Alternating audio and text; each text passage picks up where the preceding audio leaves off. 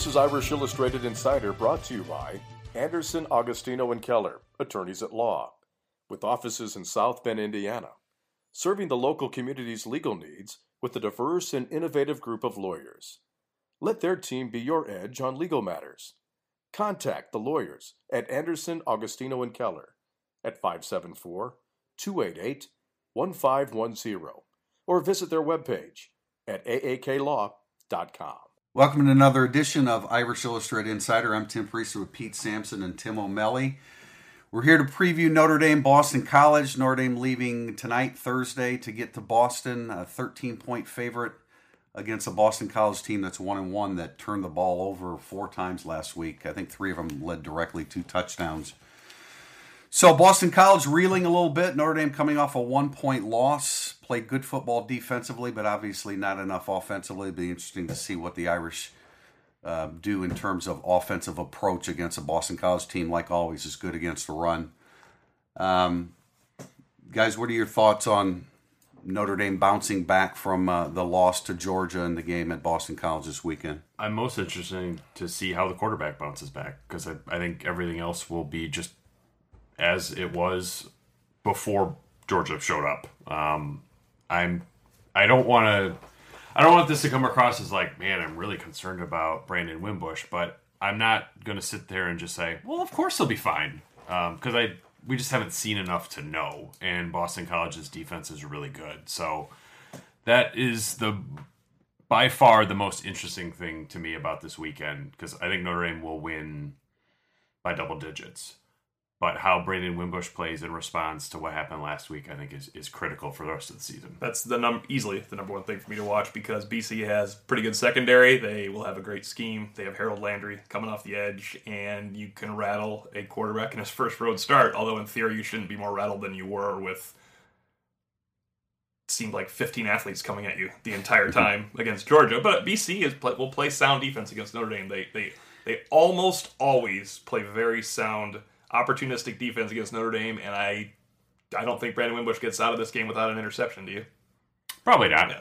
But no, that, I mean, have, and depending on where it is, it can matter in this game. They have really good safety play. Um, Will Harris, I think, is excellent. I think he's just sort of the next follow up to some of the guys Simmons and Johnson over the last couple years who have been very good out there. So, yeah, I think it's reasonable to expect a first year starting quarterback to throw a pick in his first road start. I mean, when you say it out loud, you're like, well, of course he's going to throw an interception. Right, right. They've struggled quite a bit on the road. Um, I was going to say under Brian Kelly, but that's not fair because it's been for 20 years. Um, in the opening road game, Lou Holtz was nine and two. They are five and 15 since at Notre Dame. A lot of that is Michigan and Michigan State. Um, you know, there's no rule that you can't beat Michigan and Michigan State though either at Notre Dame, so it's not really an excuse. Kelly's two and five. Um, kind of some weird things in there. Like you probably shouldn't have the crazy Virginia win, but one of his losses to open the road season was Florida State. It's not really fair. oh yeah, road game That's of the weird. year. Yeah, I'm not sure you need to penalize him for that one. I was yeah, like, what season was that? yeah, that's a strange thing. But yeah, they need to be better on the road. They know it. Power Five teams they struggle on the road, but BC is going to be one of the.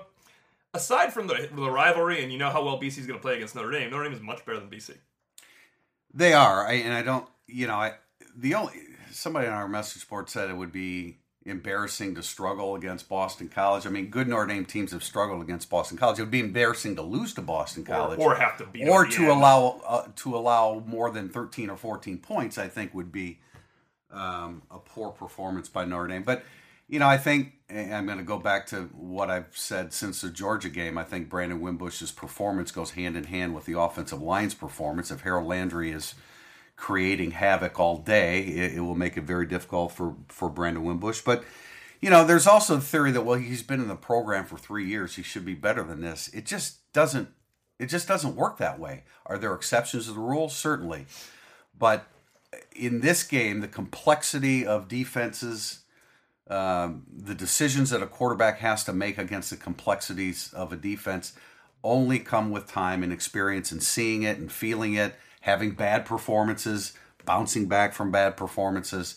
I'd like to think that Brandon Wimbush would do that, but I but I don't think that it can happen if the offensive line performs anywhere close to what it did last week. I've said it many times: progress for a young player is not a straight line.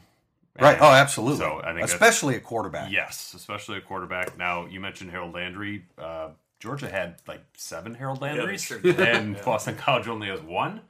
So that makes like a, a pretty big difference. I'd like to see the offense acknowledge that, opposed to just, well, you know what, we're running our spread, and the tight ends always have to go out, and you know maybe the running back will stay in, maybe he won't. Uh, I don't know if they did a great job of that last week against Georgia. When you watch the tape, and you're like, maybe you should have more than five guys blocking. Um, you know, whether you have Durham Smythe where Landry is, or you know Mack can at least chip him. Landry will be over right Yeah, and if you have a running back Yeah. in the backfield for the sole purpose of blocking, Always be on they've Landry's got side. to be. he's, he's going to play a lot of the, of the right side. I hope so. Yeah, he's going to. I mean, yeah, I, I mean, I hope that they can account for that Right, in, a, in a right. way that they struggled to last week. Now that goes back to what I said initially that Georgia had seven Harold Landry, so you can't account for all of them. yeah, you count, you're count for saying- Lorenzo Carter and Davin Bellamy wins the game. You're That's- saying Landry's going to line up on McGlinchey's side? No, no, Oh, no, he's gonna Notre line Dame's up. right He's side. gonna line up and yeah, take that his that shots. makes more sense. Yeah. As much as McGlinchey struggled. Yeah.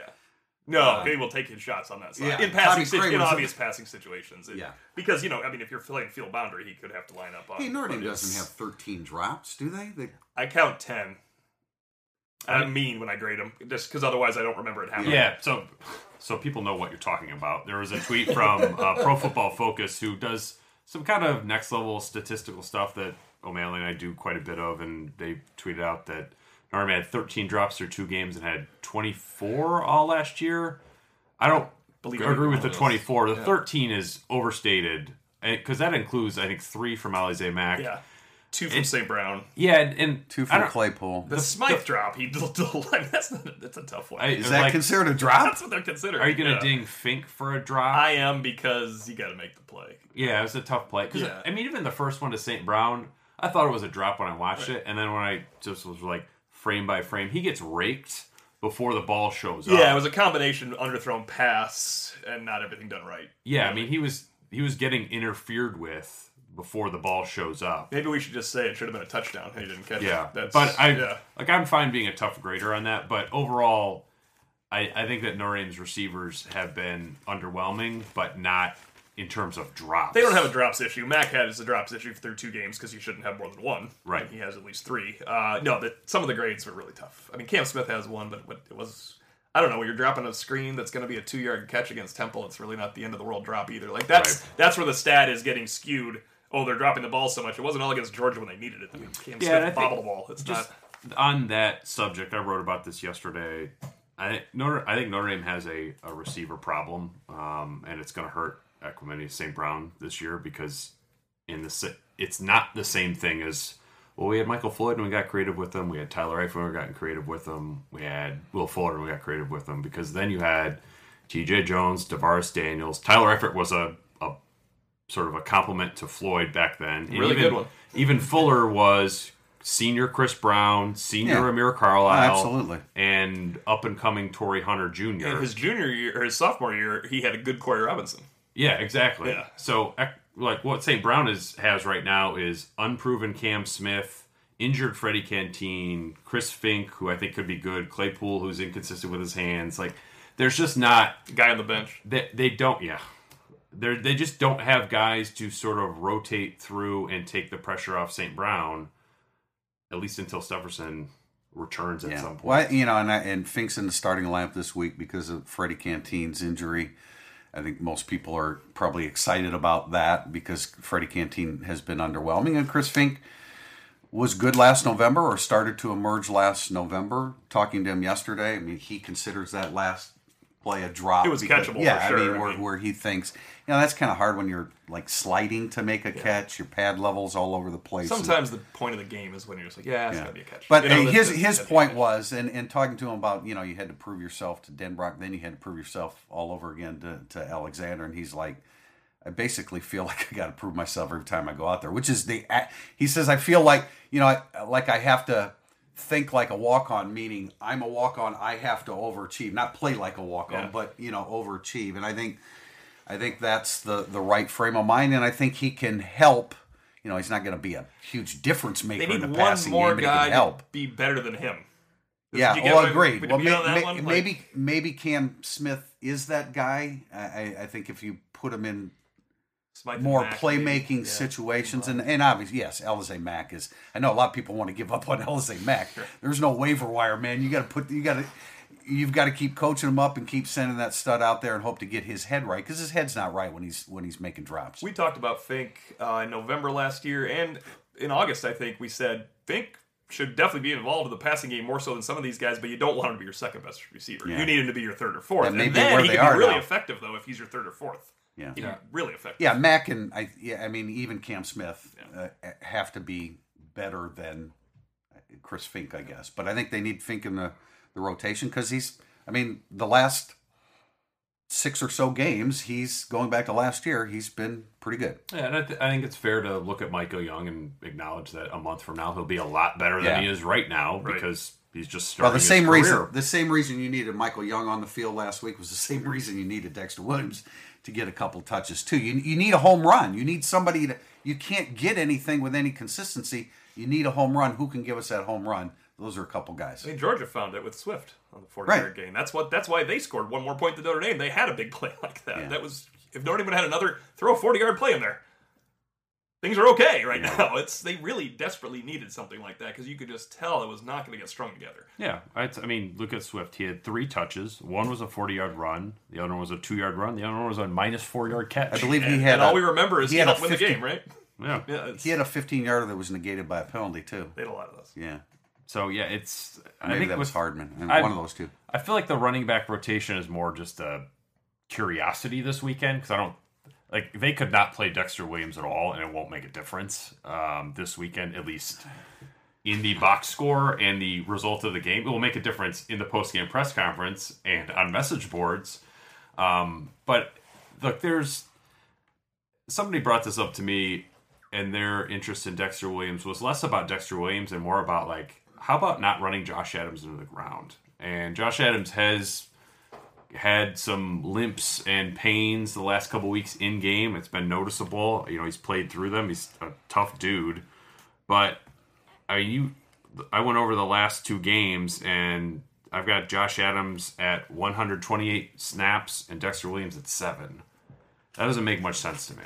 Um, so they they got to work him into the rotation when the game's on the line at some point. I would this weekend would be a good time for that. Let's talk about Boston College a little bit. They lost, or they had a, a, a really nice victory over Northern Illinois. They showed um, great resiliency there after losing a 10 point lead. And then Wake Forest, it, it all fell apart. Anthony Brown, three interceptions, uh, pick six, another one that was returned inside the five. Most of what Wake Forest accomplished offensively with scoring 34 points was a result of the the uh, the miscues on offense for Boston College. The biggest difference I see in Boston College from especially when Steve Addazio's is now his fifth year in their first two years they really ran the ball well, including their quarterback Tyler Murphy.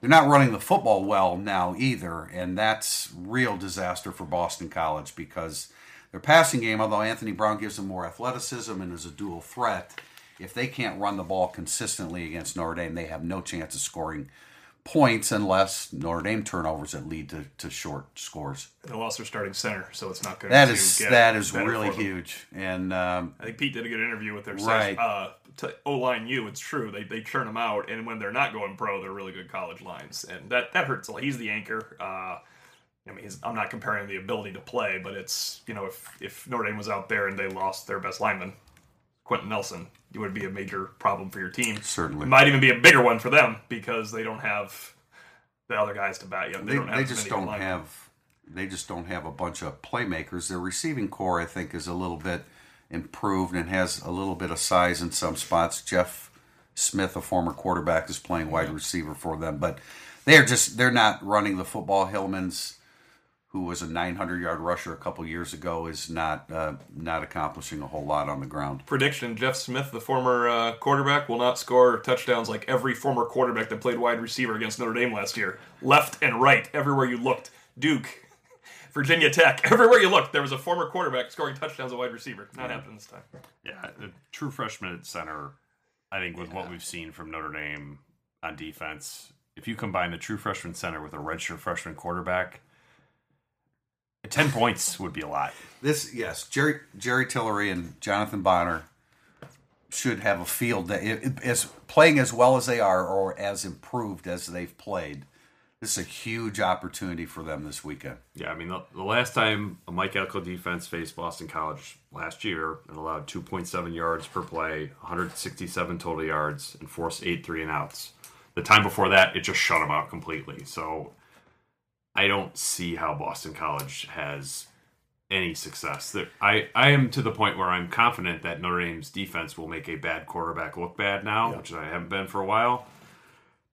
This is a bad quarterback. So I think that they will make Boston College's offense look bad. And that's why and it's too early to tell. It's too early to say that Mike Elko, Mike Elko has completely changed this defense because they've got three road games in, in the next four. This shouldn't be the first but one that looks is, different, though. No, this yeah. this game should not be that way, and that's one of the reasons why I'm encouraged about Notre Dame going on the road, despite the recent statistics. Is that I think Notre Dame's going to pack their defense when they go on the road through the next four weeks. I think North Carolina, despite losing a lot of playmakers, have some athletes there that'll give you problems, but isn't it interesting that not only is Elko developing a better defense, better individually and better collectively, and at the same time developing depth? It's which is a completely foreign idea at Notre Dame. And I don't want to get off on a tangent here, but Jay Hayes yesterday, I asked him about creating a new line of scrimmage and how they're better at that. He said it's all about the freedom to play and discipline, and those seem different but there, he said we are disciplined in what we do, and thus we have the freedom to play. That's a That's really a great, interesting comment. It was a very he used those together, and those don't those aren't what defensive linemen usually use together: discipline and freedom. Yeah, that's yes. true. I I just I think the Rams defense will play great this yeah, weekend. I do too. Um, you know, maybe there will be a big play or a bust right. here or there, but I I'd be surprised if it was more than one because that you watch the structure of the defense over the last couple weeks. They're not they're not turning guys loose. When Georgia hit big plays in the passing game, is because they made big plays in the passing game. Like that happens in football. They have scholarships. Yeah, they have pretty good guys. That's so why it's, it's that's really okay. it's really critical to protect football in this game because that's the only way Boston College yes. can score if you give them a short field or a pick six or something like that. Boston College going seven plays, eighty yards. You know, no nine plays, seventy-five yards. That just should not happen this weekend. And it won't. No, so, I don't think so. O'Malley, your prediction? Well, you know the bad stats about Notre Dame on the road. I have one for you for BC. This is the last time they beat a Power Five team at home. Boston College. Power at home. you tell us. 2014. Hmm. Two full seasons they played without beating a Power Five wow. team in their home stadium. It's not going to be this week. I think Notre Dame. I think Boston College will play their best game of the year because they're up for it more than anything else. But their offense couldn't score at a keg party. It's 30 to 10 Notre Dame handle them easily. They, if they if this game is close with five minutes to play in the third quarter, I think there's a shame major, on, major problem, and that and I think it would be a problem going forward almost, unless it's just the craziest confluence of events like 2015, where Notre Dame kept turning it over in the red zone and weird things happened. But I'm in the 30 to 10, 30 to 13 range. I'm just going to copy the score from 2012, 21 6 the last time they played so at Boston. You College. like the D a lot more love, for BC this week, then? I yes, okay, I do. I, I do not see Boston College getting to double figures. No, I mean you like Boston College, really holding them down though. Yeah, yeah, I, yeah. I, don't think Notre Dame's going to come in and just whoop them on offense. Um, and I, I'd say that if Anthony Brown throws a pick six, then I'm going to go up then above 21. I'm just saying, in normal circumstances, okay. Notre Dame will score three offensive touchdowns on long drives. They won't look great offensively, but they'll look good enough, and Boston College will have no shot on offense. Think about how bad Boston College has to be for Notre Dame to be a 13 point favorite on the road. You know, I mean, um, well, they haven't beat a Power Five and yet, two years. And yet, I've been writing about all week and tweeting about all week. This series is a low-scoring series. The last 12 games that have been played, the average combined score of the two teams is 36 points. It's ridiculous. You know, we were on. So now it could be. So it could be 36. Could for, be 27 to for all the nine. Times we're wrong. For all the times we're wrong, I'll just say that on the podcast. We were all over the game in 2015. It was the preseason. This is a trap. This is going to yeah. go terribly. Not as bad as it did, but I think we had BC Notre Dame winning by like seven in the craziest, awful game, and it was even worse than we thought it was going to be. But I don't see it again. I don't. I don't think. I I agree with Notre Dame covering, even though everything says Pete's score would concern me for the rest of the year. 21-6? Yeah. Got to be able to 21. 21. You can't create something defensively with a short field against BC, and you know. I guess I'm not that much higher, 30. It's not crazy. It's a couple field goal drives, but Yeah. I put Boston College's maximum points at 13. yeah. The minimum at zero. The spread and uh, No, well, that's you know what? I, No, no, I would would say zero. they're, ki- they're, they, it looks like they found a kicker. He's four for four. He actually has has kicked pretty well. So Two field goals. Put it on yeah, six. there you go. There you go. we Um, don't need to play. I think I'm, I'm inclined to agree in Notre Dame covering, but I'm I'm hesitant to go up into the 30s because the trend in this series Yeah. is so. And Boston College's defense is still still Boston College's defense. So I'm in the the line's 13. I'm in the 27-13 score range. Yeah, Gave your prediction early. Just Well, I have that last couple weeks, and I've actually stuck with it, and um, I'm 2 0 against the spread, so maybe I should go ahead and do that. All right, well, that's it for segment one. Irish Illustrated Insider. We got questions from our readers. We will tackle all that next. Irish Illustrated Insider is brought to you by Anderson, Agostino, and Keller, attorneys at law, with offices in South Bend, Indiana, serving the local community's legal needs with a diverse and innovative group of lawyers. Let their team be your edge on legal matters. Contact the lawyers at Anderson, Agostino, and Keller at 574 288 1510 or visit their webpage at aaklaw.com. Welcome back to Irish Illustrated Insider segment two. We got a bunch of questions from Twitter, but they're all about the wide receivers, basically, and we had a question from our reader about that. So don't feel neglected if we're not answering your wide receiver question. But we did have one Twitter question that I thought was interesting that I'm going to spring on O'Malley and Prister. and It's from Fritz. And he wants to know what would have to happen on Saturday to silence all the Kelly detractors? nothing this Saturday. Oh, that's not, That's not humanly that's possible. impossible. No way. Nothing. Nothing. 50 to nothing? Nothing. Nothing. Nobody would care. Half the fan base won't. No way. No way. I know. All right. I have friends that have been traveling to road games for 25 years. They're not going to a game this year, and I guarantee you half of them don't watch this game because of the Georgia game. Now you can uh-huh. call, you could call that out as a bad fan or whatever, but it means they want something to change. And I am telling you, no, I know. To I- not even watch is a. That, I mean, that's just that's a bad fan. I get that going you're on, not. man. No, I would watch I- the I- games. I, am just saying. I'm just telling you. I know plenty of people that don't care about this game, and they will look and see that Notre Dame won. I, And if they don't win, then they'll say, okay, well now our uh, what we want to happen at the end of the year will happen. There's nothing that can happen this week. Okay. Um, there is something that can happen the next four weeks. Win, win, win, and win with three road wins, Yeah. and and look decent Brian Kelly can get the fans back when, if when they're six and one. in beating US, beating Right, USC. right, totally right. agree. So nothing this week, To get no, nor next week, even though Michigan State is I would be is playing good football I'd and be is going to be. impressed if they. I will be super impressed if they win all three road games. I'm on record as saying they won't. Yeah. I don't know. I can't. I mean, I, it's funny because it's really two road games now because I can't imagine them losing this one. But there's a cumulative effect for me. So I would be very impressed if they win all three road games. And I would think, man, he really has a quality team here. And then you can't judge them too harshly against USC. It's just you can't keep losing to all, all the good teams. But Do, do you, Pete? Do you think there's anything that 50 to nothing can nothing be would done? matter. I think fifty to nothing would like some people be like, "Ooh, hey, I'm excited for. I'm I'm re-engaged for the season. Maybe not. I'm back in love with the head Well, coach, they aren't but gonna- I want to keep. It's like, ooh, Wimbush threw for six touchdowns. I got one for you. oh, It's exciting. 50 to nothing, three Dexter Williams touchdowns, two Chase Claypool touchdowns, and a tight end scores on a touchdown, being with a blocking tight end in front of him. That would make That people would be happy. exciting. That would. I'm telling you, I don't think people. This game is just go out and win and, and move on. So you, you Nothing. This, this Nothing game is viewed at like the level of Temple or Rice. Yeah, but that shouldn't be, but it is viewed that way. The alarming thing is if your defense gives up a bunch of points. That that's alarming. I I, I, I mean I don't know why anyone would expect the offense to score Fifty. Right. absolutely Yeah, I mean, no, I or wouldn't. fo- or even forty Or even 40, right, Yeah, right. I- Yeah, I Yeah. felt high end when I was saying 30. I mean, the felt- last time they went over 31 points on Boston College was 1997. right. Been a while. They had 31 with Kelly, right? His first year? Yep. And that was just as bad of a team for BC, only they had Chase Rettig. Who's Oof. much better than this quarterback, though. That was his first start. Was right? he? I don't know Not if he that, was. Not that. Yeah.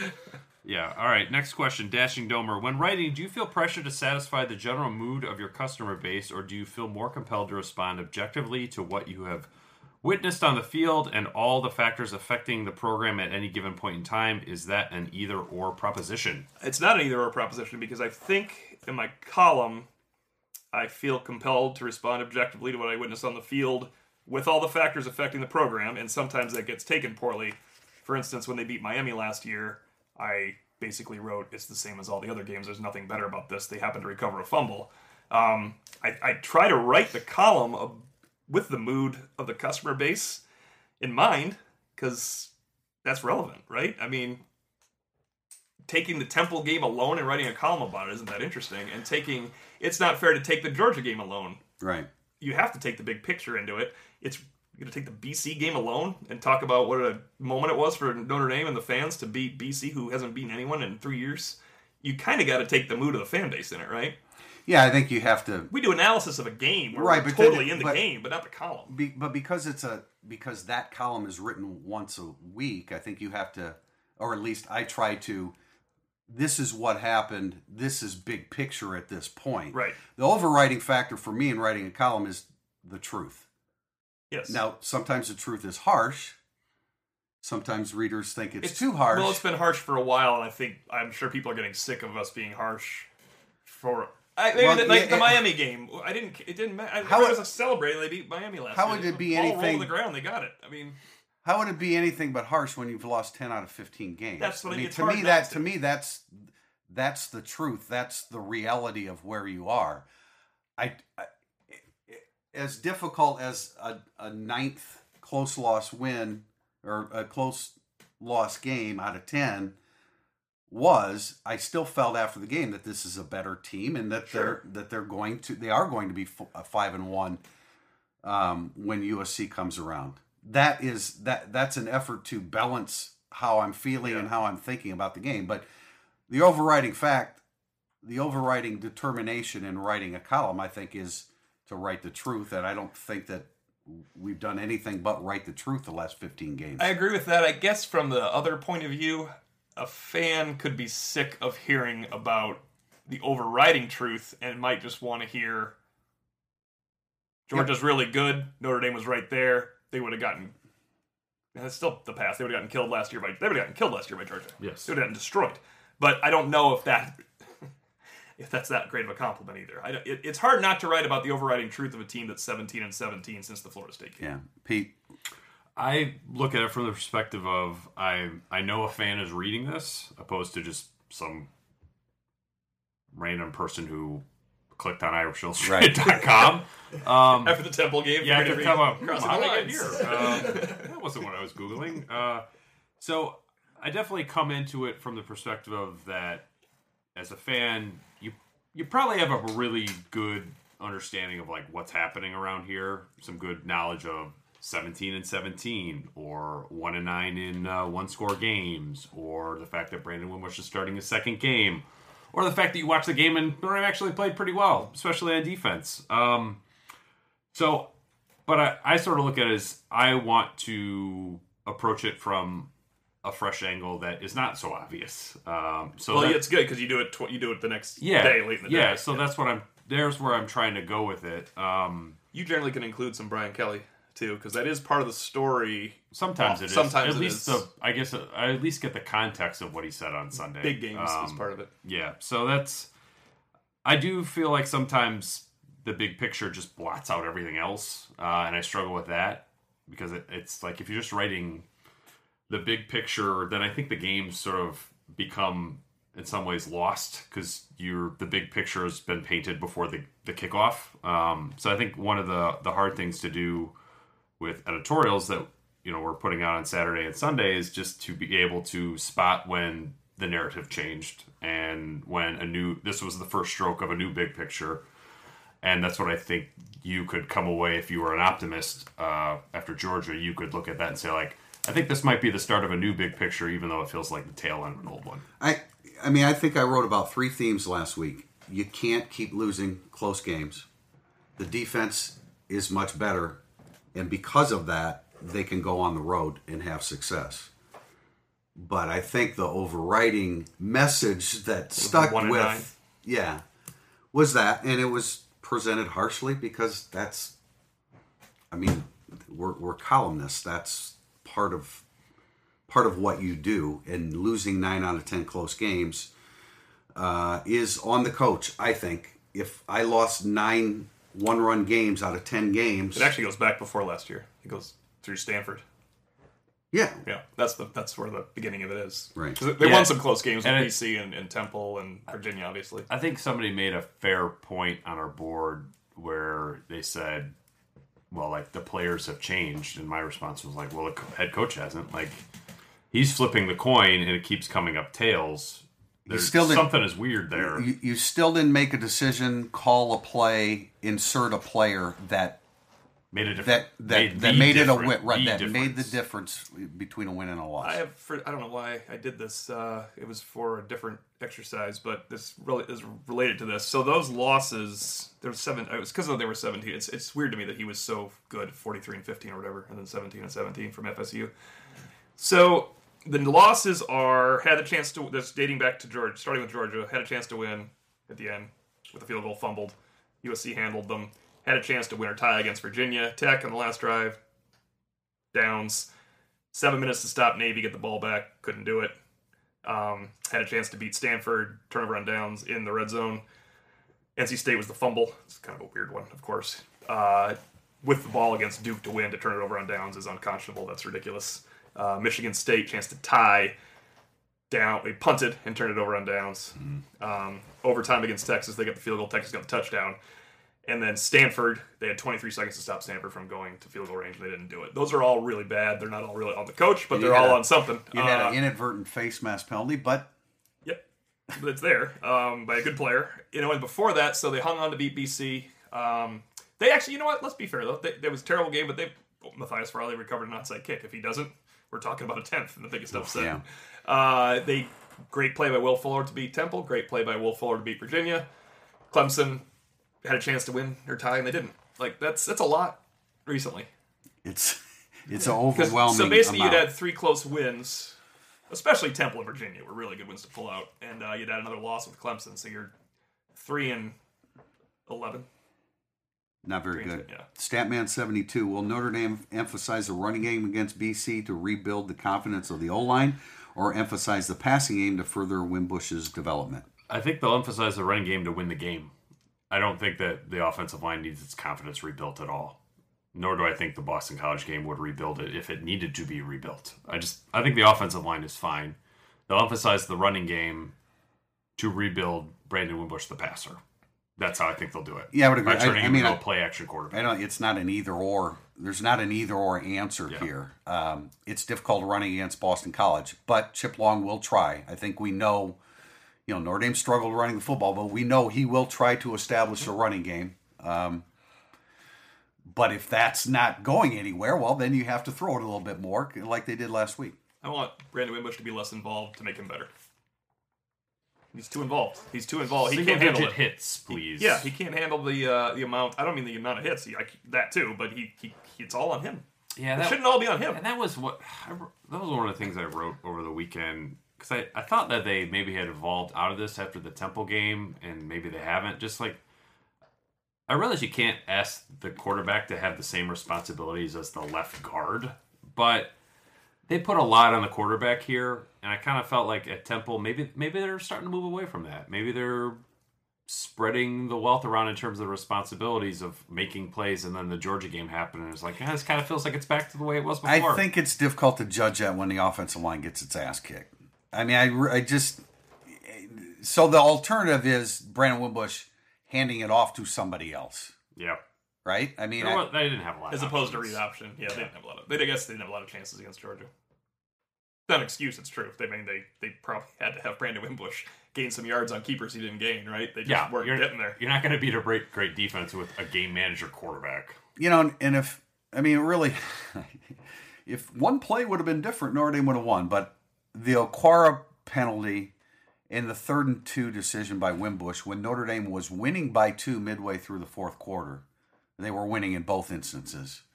Those were such critical plays because Daelin Hayes missed tackle on third down. Yeah. that was Yes. a big And it one. gained a lot of yeah. It was about a 15, 20 yard swing, eighteen yard swing. So yeah, There's they were- plenty though. I mean Georgia dropped a touchdown. right, and that that has to be. It was pointed out in, by us several times. This Notre Dame week. could have started the game with a touchdown. They got a field goal out of it. That would have been a nice way to start the game and loosen up Georgia, though. The flea flicker touchdown. Because it, it was there for a touchdown, for sure. Georgia was probably like, "Yeah, it would have been nice to start with a kickoff return touchdown." That's- It's just like you know, it cuts it cuts both ways, and it did it did on Saturday. All right, Dip ninety eight, channeling all of every, everyone's non Dexter Williams questions into one. Through two games, we are getting zero or near zero production from Alize Mack, Tony Jones Jr., Chase Claypool, Miles Boykin, and Kevin Stepherson. Who's the most important guy to get involved, and why? Mack, because he's the missing weapon that is reasonable. Um, I would say Jones Jr. is 2A because he's going to be playing. So you want more out of him because I think he's a playmaker. Claypool is theoretical, but boy, they need uh, confident Chase Claypool to get two shots down the seam and one jet sweep every game. You know, that's just something they need in this offense. Stepherson, I don't know how far he is from playing he goes to number two if he's a real contributor in October. I just don't know if he can be a real contributor at this point. And Boykin is not involved in my list of what you absolutely need. I there's really I don't know that I can disagree with anything that you said there. I think Alize Mack is number one. If Stepherson's going to play, he's right there with him. Uh, Jones Jr. is part of their game plan in a in a couple different ways in the passing game in the split back. Um, and Claypool is a talent that they need to. I don't know if you need need to improve his confidence catching the football, but he needs to be a better player, and they need to find a way to get him involved. Miles Boykin is third on the depth chart. That's on Miles Boykin, not Notre Dame. Alize Mack has played 78 snaps so far this season. The rest of the guys on the list have played 60. So So he's I- I- he's already he's already involved. He just needs to figure out a way to be more productive as he is. I don't. I mean, I don't think they're they're really playing the wrong guys as much as somebody asked me, uh, "Do you think they should be playing Ian Book?" I'm like, "No, like Oh, these are these are the guys that they have. Um, Please. roll with them, but you do need you need to get more out of Mack, more out of Claypool. I mean, Claypool's only had 19 snaps. Could he been more productive as 19? Yeah, absolutely. He got one he, chance he, last he had a drop last Yeah. week. Um, when you have when you have your opportunity, you got to seize it. And then who knows what happens with Stepherson? But I think Al- Alize Mack on offense, for all the talk about the receiver position, I feel like he's sort of the missing link that's still a little bit missing. Um, they need to figure out a way for him to be a threat. yeah, wide he, and he's caught four passes. He had a big 32 yarder last week. He's been inconsistent, and as you say, Pete, he's I mean he's getting he's getting tons of snaps. They keep working him for sure. um, and He, would, he needs to be more than catching four passes, dropping three passes, and not being thrown oh, to enough. no, I of mean, it- course, no. just- There's no doubt. There's no doubt about that. He that. looks nothing like this is this is horrible. I'm using the Blue-Gold game. He looks nothing like the guy that's running down the seam and doing deep crossing routes the entire time. the question, for every the, the question you know? said zero production, and he has produced. He's been inconsistent and should have produced more. I think Dexter Williams should be on this list. would be he be Sure. ahead of Mack? No, No, he'd be two. no, because you have because Josh you Adams. have you have your lead back. Um, although I guess you Oh, say you you, have your lead receiver in St. Brown, but you need complements to your lead receiver. Um, They'd both be great to be on this list. You know, Mack whatever. Oh, It doesn't matter what the ranking is. Dexter Williams needs to be more involved. Alize Mack needs to be better. Claypool needs to be more involved, and he will be if he's more consistent. Jones Jr. will get his opportunities, I think, because he's he's in the mix and has been. Nurbach, what do you want slash need to see out of Notre Dame against Boston College that would give you confidence in the team going forward this season? Good game by Brandon Wimbush. A very good game by Brandon Wimbush would give me total confidence in the offense. Put all the confidence I had in them going into the season back. Um, probably related to that is, is Mack playing a, a role, a major six catches, 85 yards. He's emerging as a football player. The defense is going to play fine. Well, that I, that I would put defense first because I, I agree. I think they're going to play fine, but if they you know if they give up 400 yards, Then you'll be worried. that's a, Yeah. then you'd be worried. I think this is a this should be a less than 300 yard game for Boston College. It's also going to be weird if they give up 400 yards because no one's ever voluntarily played eight defenders in a whole game before. Because that's the only way they're going 400 yards. Yeah. This team Yeah. offense. right. I I'm definitely on the on Wimbush here. That's that's I think the biggest variable this weekend that would shape my opinion of the rest of the season. You're assuming the offensive line has a good game. yes, Okay. they'll be fine. Offensive line will be fine. I think Dexter Williams will play. I think the defense will be good to very good, maybe great. Um, but Wimbush, I just don't know. And I wanted to work this into my extra points. I just didn't really figure it. It wasn't coming together for me. What if Brandon Wimbush is just not that accurate?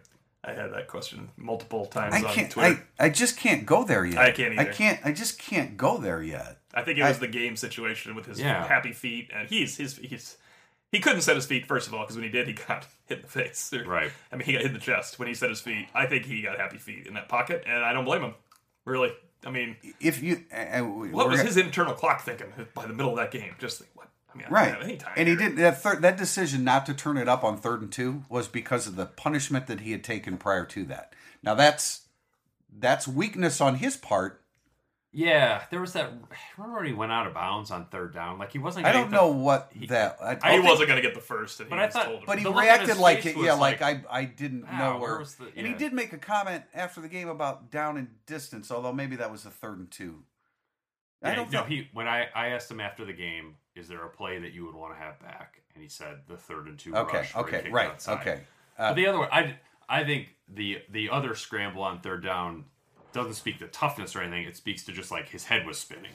I don't think he really knew what was happening. to credit him, um, he had that great spin move on third down. That was really Yeah. Okay, well, my quarter. question: if we if you include Finke as a drop pass, which I don't think I did, then it was five drop passes. So, and I know you're, in a game, you're not going to generally you're not going to go without a drop. But if if he comp- if they catch those passes, he's twenty five for forty. What more?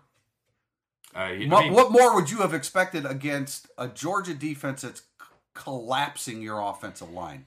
I think twenty five out of forty would have been a really good game. Well, they- he had five drops. Yeah. One for a 75 yard touchdown. That's true. Although he, he underthrew him. He had to hit that. That was him, though. That was more him than We've he overanalyzed. Let's. Uh, they, they need to play another game to see Yeah, Brandon yes, Wimbush yes. play. You But know? to get, I mean, to get back like the other side, the other there's another side of this argument is Georgia also had some drop passes of Brandon Wimbush.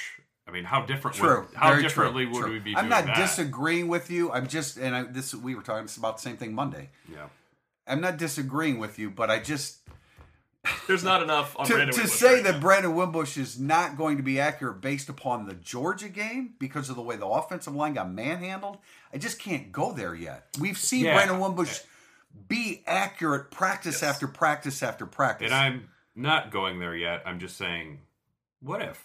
Like, what Okay. if we missed the boat on this one based on what we've seen in practice? And I just looked over t- the two game stats for Wimbush and Kizer. Now, yes, Texas and Nevada is not Georgia and Temple, not even close. But on passes of five yards and less, Wimbush is 18 of 26. Kizer was 16 of 18 with three touchdowns. Wimbush zero touchdowns. Passes from five to 20. Kizer through two games last year was 12 of 14 for a buck 81 and three scores. Wimbush is 15 of 31 for a buck 88 and two scores. That's a. That's I want to It's say, under 50%. Kizer's 12th and 13th start, though. Yeah. I mean, that makes it tough. and Well, where I'm and, and yeah. what role is the, the There's just a huge gulf between those. But what and then numbers. what you have to factor in the wide receiver corps and, and where are they now as a group? It, I meant to ask Brian Kelly that Tuesday. I'm asking it tonight. Where where is your where's your wide receiver corps at this point? Because that's a factor too. So you have drops, you have inexperience, Mhm. you have an offensive line getting caved in. I, I, I just I I don't know. yeah, I mean, I just can't. I can't come to the conclusion or even wonder yet. Is Brandon Wimbush ever going to be accurate? I think that's. You know what? I think that's too far. We actually have a two game set to find out because this is not easy quarterbacking on the road for BC and Michigan State. He has the hardest No, job it's because not. the offensive line should do fine. The strength of. Well, I mean, BC secondary is Good. is Yeah. notable. The defense should do fine in these two games. Michigan State's defensive numbers so far against. Have they given up? They haven't given off- up a touchdown They haven't yet. given They up haven't an given- I offensive mean, they're off. They're off the chart Yeah. numbers right now. So Um, yeah, I mean that's. I think it all goes back to what we said at the very top of this podcast. What are you most interested to see on Saturday? Brandon Wimbush. Yeah. Which will, it'll Yeah. be the same No, answer I- I- for Michigan State. I don't disagree. I just, for me, first and foremost, the be- the defense. If the defense is as good as we think they're going to be this weekend, they'll score enough points to win. So, getting away from the big picture, because I answered two big picture, what does Notre Dame need to do to have bring back the fans for this game? they can't do anything in the big picture. But if Brandon Wimbush is pretty good and good in these next two games, it would bring back the diehard fan that wants to know what's going on with Notre Dame football because that is a great sign if he does well in these two games. So you agree with my fifty to nothing win with six touchdowns from Brandon Wimbush? Coming around to my point of view, We're gonna, to, we're gonna have to call a lot of people. I don't know what happened, but there's All right, uh, another offensive question in the passing game. Go Irish, go five. Should we be concerned with the lack of vertical passing attack through two games? How important is it that this particular team be able to connect on long shots down the field moving forward? concerned. I, I think very concerned because that this was this was part of the reason we were told they brought Cam Smith and Freddy Canteen in to begin with, because they didn't have enough speed at the wide receiver position. But now that we've seen Smith and Canteen, they don't have enough speed at the wide receiver position. Well, they're Uh, certainly not. They're. I mean, Cam Smith isn't running anything, running many routes downfield. yeah, the whole take the top off the defense thing is not uh, not happening. So, So, they misevaluated a maybe they just a- medically. experienced Maybe- player and brought him in as a fifth year. he's doing fine for them though. Yeah, no, I agree. He just shouldn't be their second receiver. But we shouldn't. Bet, we, we I got to stop penalizing Cam Smith for being their second receiver. It's not his fault. Right. He did everything he could do, and he worked himself into the second receiver role. It's like when people were mad at Tommy Rees for starting 31 games. It's not his fault. yeah, for John Ryan. Yeah, we're all over. But Cam, I'm not saying another bad word about Cam Smith. It's, he's worked his way to the role that no one else can get. It's just he's not great at it yet. We're Yeah. good. And uh, this was not something that they were like. One, their best deep threat wide receiver is not in uniform or on the bench. I don't think he was in uniform It's Kevin on, Stepherson on Saturday. I don't I think think he was in uniform at home. by far. And to like to go back to those the two game split numbers with Kizer and Wimbush. Wimbush is four of twelve on throws over twenty yards for a buck twenty one, which is actually not bad because through two games last year, Kizer was one of nine for thirty yards in a score. Um, it wasn't like he was lighting it up with the deep ball. So it uh, and unlike 2015 when he was, that had everything to do with the guy catching it and not the guy throwing it. Wimbush doesn't have a guy to, to really catch him right now because that guy's not playing. You're saying Will Fuller was better than having a bunch of receivers running around? Good lord. Yeah, I like I like the first round pick wide wide receiver versus a bunch of guys. That's just my opinion. Yeah, well, I we don't know enough. I'm st- I'm sticking to it. And, Tim, do you have any comments No, on we need, Brandon no, we need a deep damn, we need a football game, man. we need to see a football game badly because we've dissected the heck out of this. All right. Well, we will talk to you next from Chestnut Hill, uh, Notre Dame Boston College Saturday afternoon kick, three thirty start. Prister and I will be out there, so we will talk to you Saturday. Pre-game analysis, post-game analysis, column, game coverage analysis, all that good stuff coming this weekend. Thanks for listening to the latest edition of Irish Illustrated Insider, brought to you by IrishIllustrated.com.